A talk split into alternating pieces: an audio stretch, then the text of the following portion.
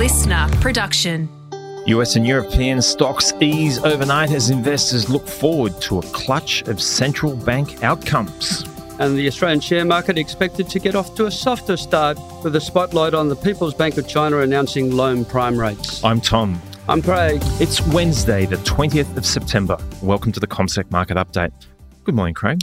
Good morning, Tom. I almost called you Ryan, although you share very few physical qualities. Uh, your wisdom uh, is uh, on a similar plane. So, what stood out to you last night as far as the market's concerned, Craig? We're heading into a rather important part of the week. Yes, the treading water is probably yes, the phrase to use because we've got so many central banks. Uh, I mean, our focus is on the United States Central Bank, the Federal Reserve, announcing the decision uh, tomorrow morning, uh, our time around about 4 a.m. Sydney.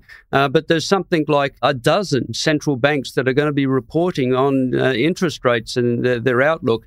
Um, over the next couple of days. Indeed, uh, there's a lot to keep track of there. So I suppose it depends on where you are treading water, whether or not you're in the shallows or in the uh, in the deeper part of the ocean. It feels like the latter. But just to quickly run through the price moves overnight on Wall Street, we tended to see stocks gravitate lower. The Dow Jones finished down 0.2 of a percent. There were declines of 0.1 of a percent for the S&P 500 and the Nasdaq each. As far as European markets are concerned, they were, I suppose, you know, it was a line ball. You had the UK market just in positive territory, the Mm. French market a little bit higher, uh, Mm. the German DAX down 0.4 of a percent. Stoxx 600 uh, index was just in negative territory. Of course, investors in Europe anticipating a number of central bank decisions, as you pointed out. Uh, but the Bank of England is the one that's probably getting the most scrutiny at the moment. They're expected to raise rates by a quarter of a percent, but they have got an inflation problem over there, haven't they, Craig? And it's a question of whether or not they push the boat out a little bit in terms of their conversation on the need to get inflation under control.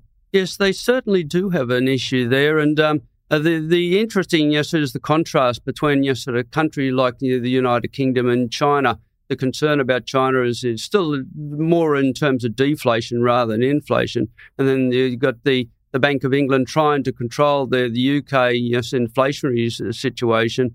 Um, I, I think if you look at yes, some of the other economies, we're doing okay. We're basically wait and see in terms of getting our inflation uh, under control. And we'll hear from the, the US Federal Reserve uh, later tonight. So, uh, of course, the, the focus is not just on the decision because it's widely expected that the interest rates will remain unchanged, but it's the dot plot. Yes, the dot plot, as we often discuss, and there's so much discussion about it, but really, when you undress it, it's just another prediction. It's another forecast. Yes, it's a lofty one, and it comes from some of the most illuminated minds in the world when it comes to economies and interest rates uh, and, and the like, but it's still fallible. Yeah, still fallible, but um, gives an indication of where, where where the Federal Reserve members are seeing things. The, the expectation is that um, uh, that while they may leave interest rates unchanged uh, at this meeting that they're, they're currently involved in, looking ahead to November, we could get rate hike there. So, in terms of the economic data overnight, um,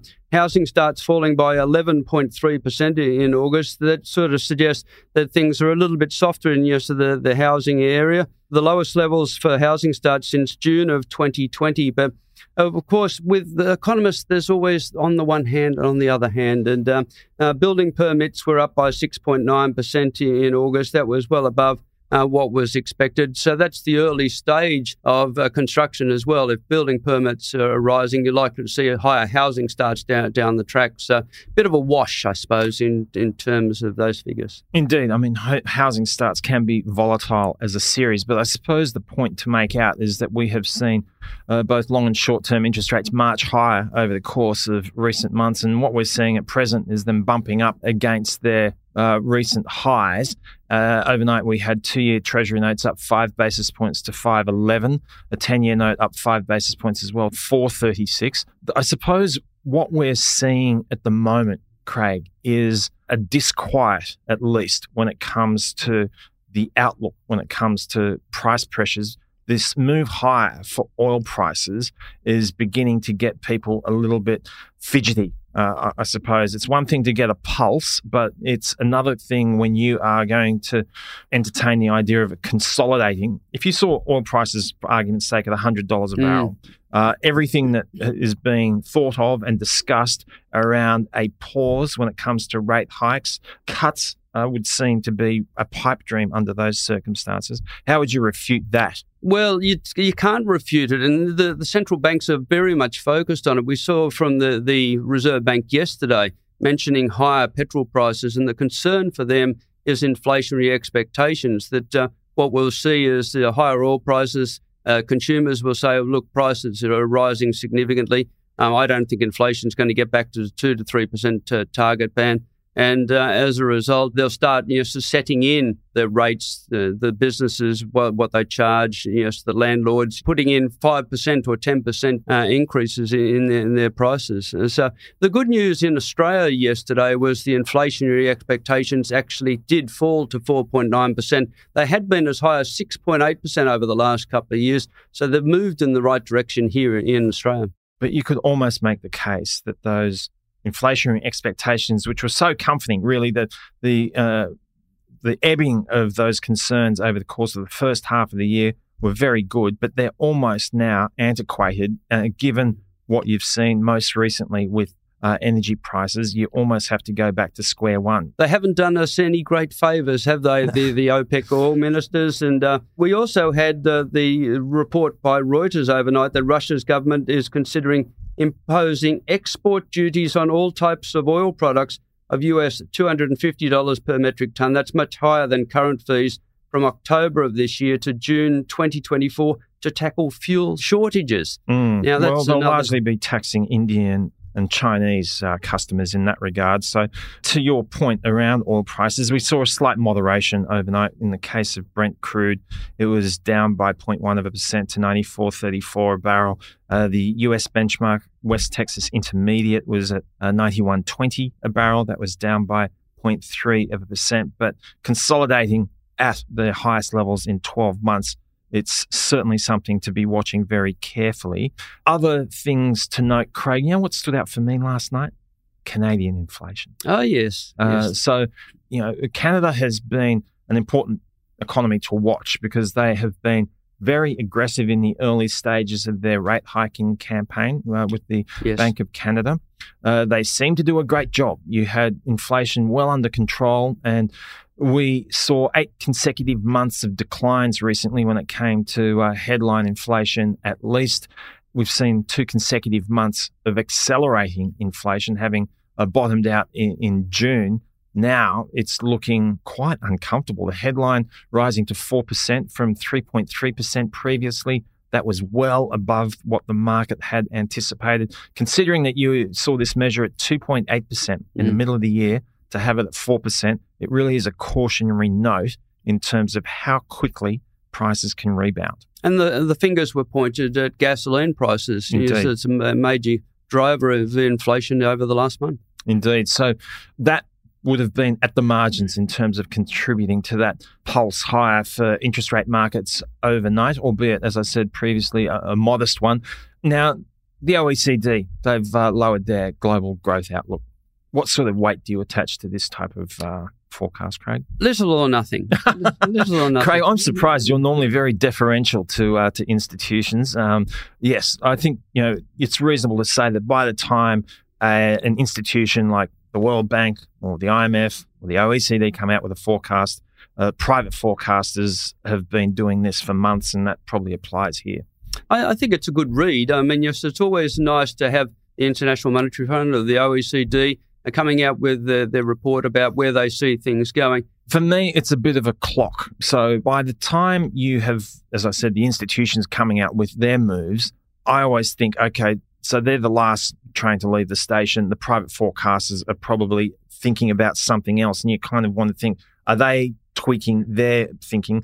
The challenge here is whether or not this move higher for, for energy, Yes. for rates, begins to see a more cautionary approach towards very soft growth forecasts uh, that are already in place. And so that's really the risk, isn't it? It is the risk. And um, I suppose one of the other influences that uh, are at play at the moment is the fact that the job markets are holding up so remarkably well across all countries. By now, you would have expected businesses to, to be cutting back on, on staff, and then you're, sort of, you're providing that um, uh, impulse in terms of inflationary expectations you know, sort of coming down. But uh, people, yes, remain in, in their jobs. They're very cautious about their, their spending. What you're also seeing for, for businesses at the moment is they're passing on those higher costs to consumers. So I suppose the point here is, Craig, you know, um, business conditions and business confidence have been holding up uh, very well in terms of the NAB survey, which is the benchmark. But we are beginning to see divergences when you look forward. Mm. Is this the sort of thing that might start to tip those measures over the line, which have been incredibly resilient to date? Well, you know that I'm a glass half full rather than a glass half empty. I, am I'm, I'm of the view that what we're seeing is uh, businesses finding it harder now to be able to pass on higher costs. So therefore, they're looking at their, their own expenses. They're looking at jobs, and we are going to see a softening of the job market. You know, sort of from from here, uh, we're not going to see um, businesses passing through prices to, to the same extent that they were. Just because uh, they won't be capable of doing it. Won't be capable of doing it. And what we're going to see is um, uh, inflation continuing to edge its way, way lower. It's, it's hard work, um, but I think we're at that stage now where businesses can't you know, afford to just pass on just the cost. What, what they're going to do is lose business as a result of that. And um, we've seen it in terms of the Seek uh, job ads of, of, yesterday and some of the job market indicators. Job vacancies are well down on, on a year ago. And uh, we are seeing that softening of the job market starting. Indeed. So let's just uh, wrap it up. Uh, the futures are pointing to a decline for the local share market when we kick off later on this morning, albeit a modest one under the circumstances, down by around 0.1 of a percent. The, the SPI at the close of trade. Uh, the Aussie dollar, you know, I've been struck by its resilience lately at 64 and a half US cents. But then I suppose when you consider the uh, thumping it got uh, coming down from that 68, 69 area not too long ago. Uh, I suppose the market sort of foresaw everything that's going on at the moment. That's why we're not selling off towards the downside below 64 US cents. You've got the support from um, uh, energy prices, uh, not just oil, but you know, so thermal, we've called LNG. Uh, some of the uh, commodity prices are a little bit firmer at the moment, so that's helping you know, so the Aussie dollar. Um, as you say, you know, it's likely to get off to a softer start. You know, sort of um, uh, as we wait the decision down around about you know, sort of 12 points, yes, the, the futures. Uh, we've got the Westpac leading index released today. Not too much focus on that, but yeah, so the leading Important, index is down. Uh, company news KMD, Brands, Sigma Healthcare, and Novonix are expected to release trading updates, and we've got ex dividend from Flight Centre. One of the most shorted stocks in the ASX 200, so that'll be interesting to see how it performs in the next couple of days. Thanks for your company this morning, Craig. Thank you, Tom. And thank you very much for tuning in. Have a great day. We'll talk to you again tomorrow morning.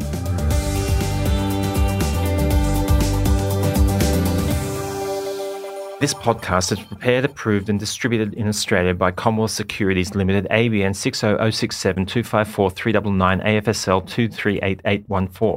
The information does not take into consideration your objectives, financial situation, or needs. Consider the appropriateness of the information before acting, and if necessary, seek appropriate professional advice. Listener.